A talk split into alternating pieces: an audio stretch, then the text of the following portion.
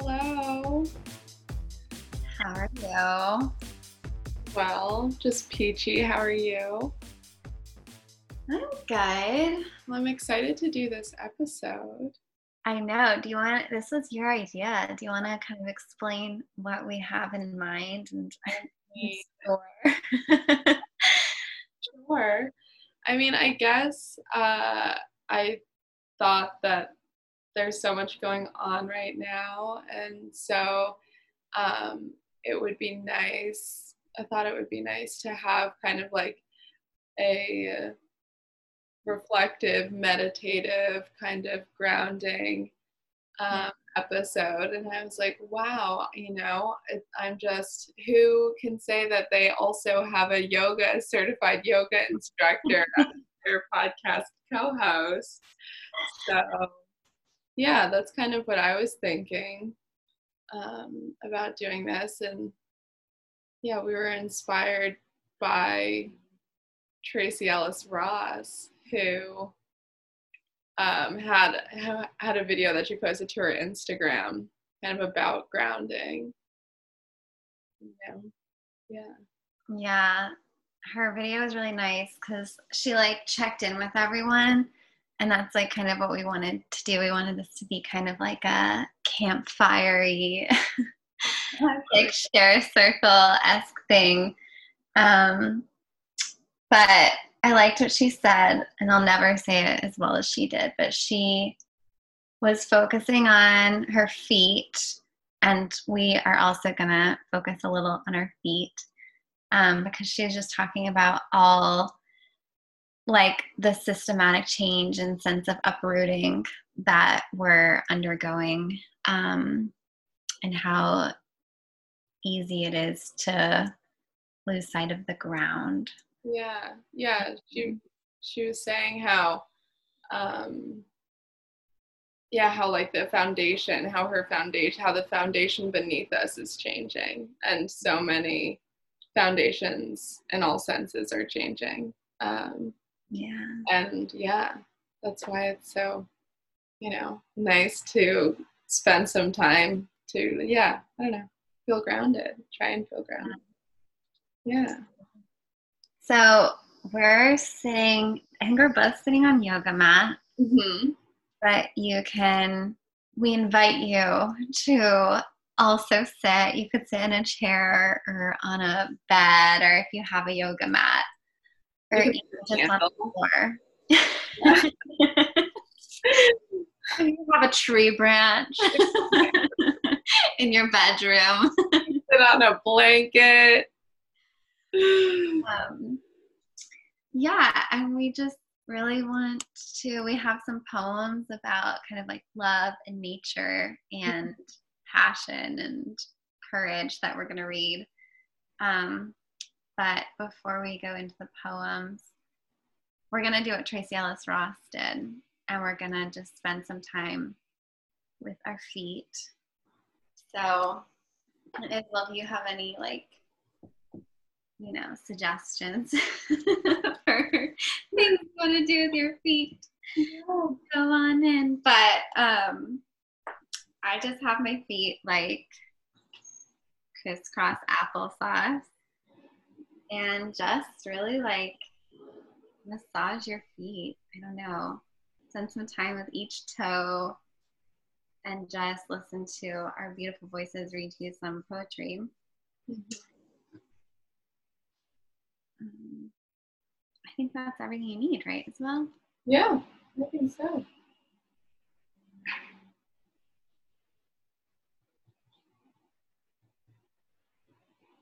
So I'm going to start with a poem called The More Loving One, which is kind of funny because our feet support us in like everything we do, and we really don't spend time with them at all.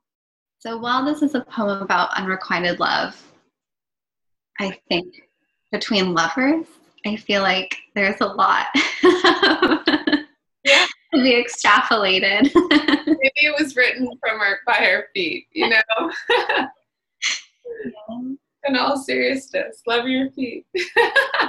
yeah, and your feet have like little nerve endings that trigger points all over your body. So if you feel drawn to a specific place, like you know the little like fat deposit right above your heel? Yeah. Feel like that place is calling me. But then you can look up what that means. Okay. This is The More Loving One by W.H. Auden. Looking up at the stars, I know quite well that for all they care, I can go to hell. But on earth, indifference is the least we have to dread from man or beast. How should we like it were stars to burn with a passion for us we could not return? If equal affection cannot be, let the more loving one be me. Admire as I think I am of stars that do not give a damn. I cannot, now I see them say, I missed one terribly all day. We're all stars to disappear or die. I should learn to look at an empty sky and feel its total dark sublime, though this might take me a little time.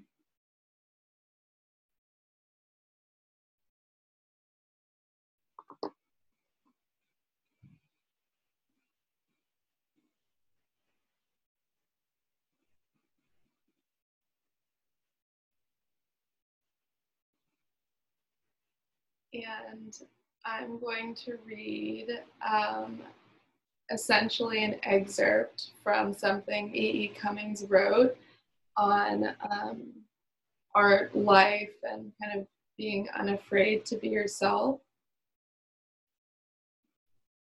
So it begins with A poet is somebody who feels and who expresses his feelings through words.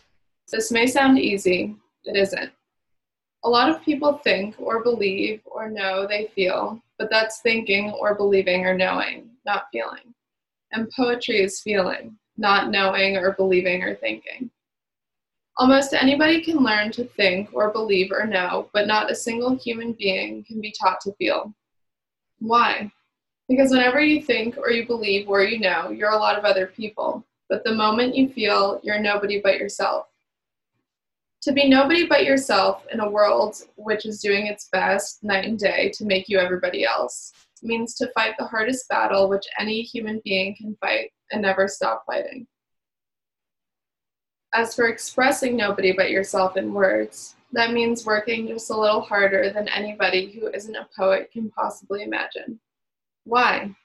Because nothing is quite as easy as using words like somebody else we, all of us, do exactly this nearly all of the time. And whenever we do it, we're not poets. If at the end of your first 10 or 15 years of fighting and working and feeling, you find you've written one line of one poem, you'll be very lucky indeed. And so, my advice to all young people who wish to become poets is do something easy, like learning how to blow up the world, unless you're not only willing but glad to feel and work and fight till you die. Does that sound dismal? It isn't. It's the most wonderful life on earth, or so I feel.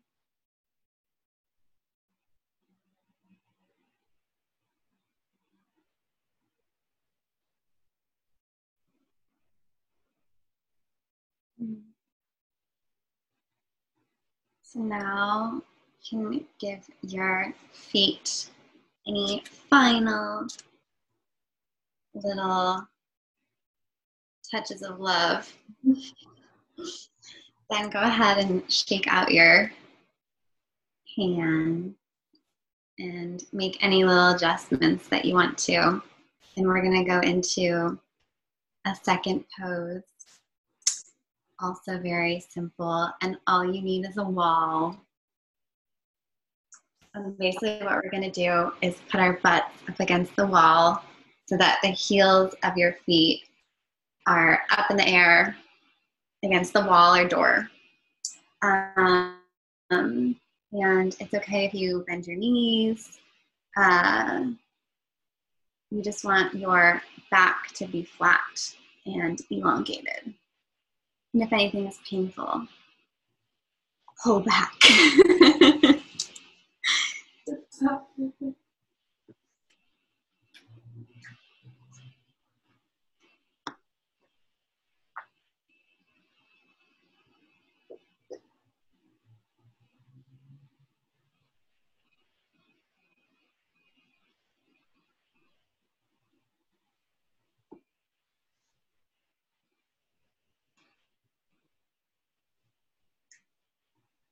Oh, and you can put your hands on your heart or your stomach or out like wings.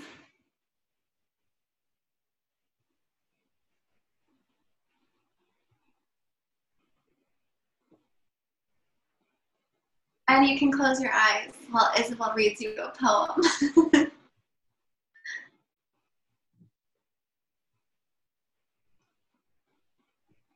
So the next poem we're going to read, I'm going to read, um, is called Ode to Buttoning and Unbuttoning My Shirt by the poet Ross Gay.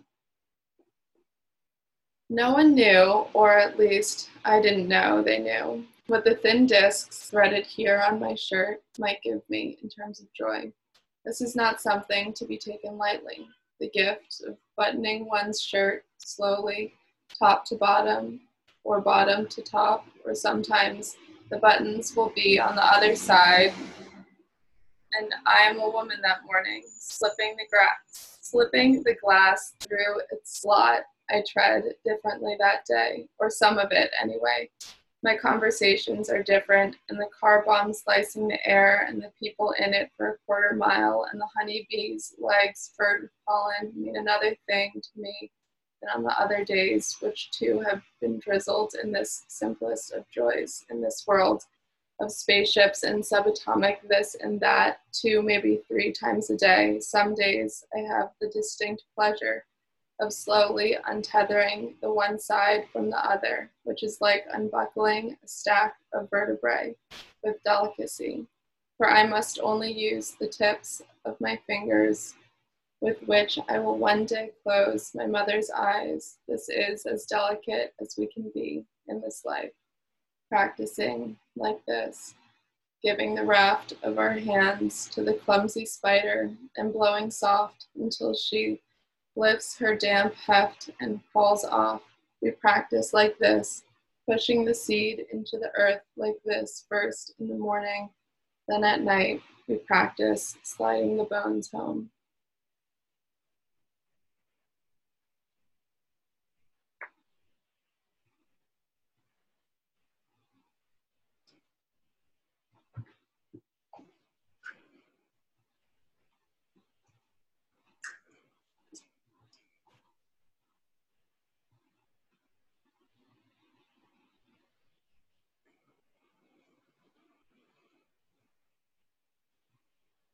When I Am Among the Trees by Mary Oliver.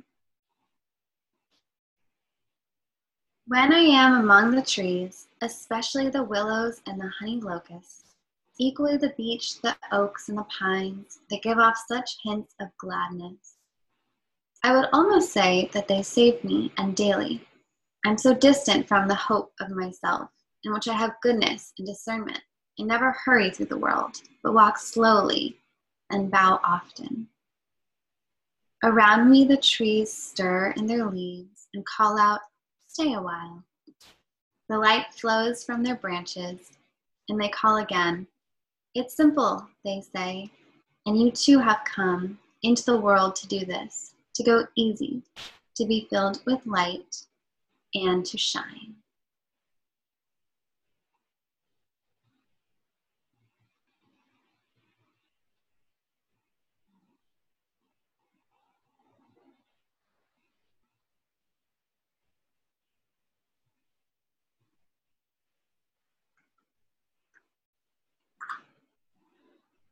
So now you can come back to a seated position, or you can lie down on your back for a final little reading and meditation. Um, I'm probably gonna stay seated, but lying down is also lovely. If you're lying down, just relax your legs, let your hands fall by your sides, palms facing towards the sky. And if you're seated, you can um, put your palms either face down on your knees, tuning more inwards, or palms face up on your knees, uh, ready to accept the world. And just close your eyes. Um, take a second to notice your breath and to thank yourself for spending some time to listen to your dear friends read you some poetry.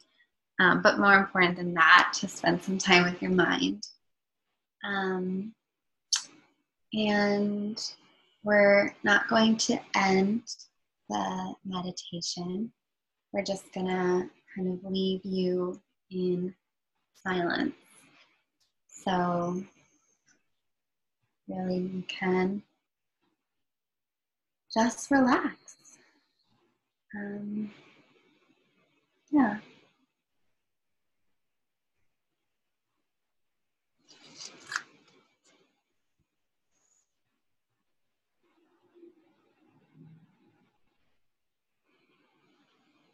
So the final meditation will be on the poem Optimism by Jane Hirshfield.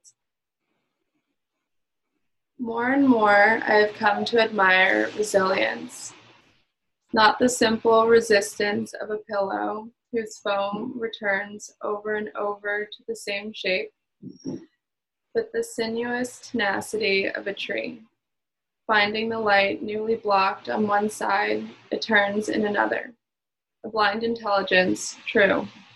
But out of such persistence arose turtles, rivers, mitochondria, figs, all this resinous, unretractable earth.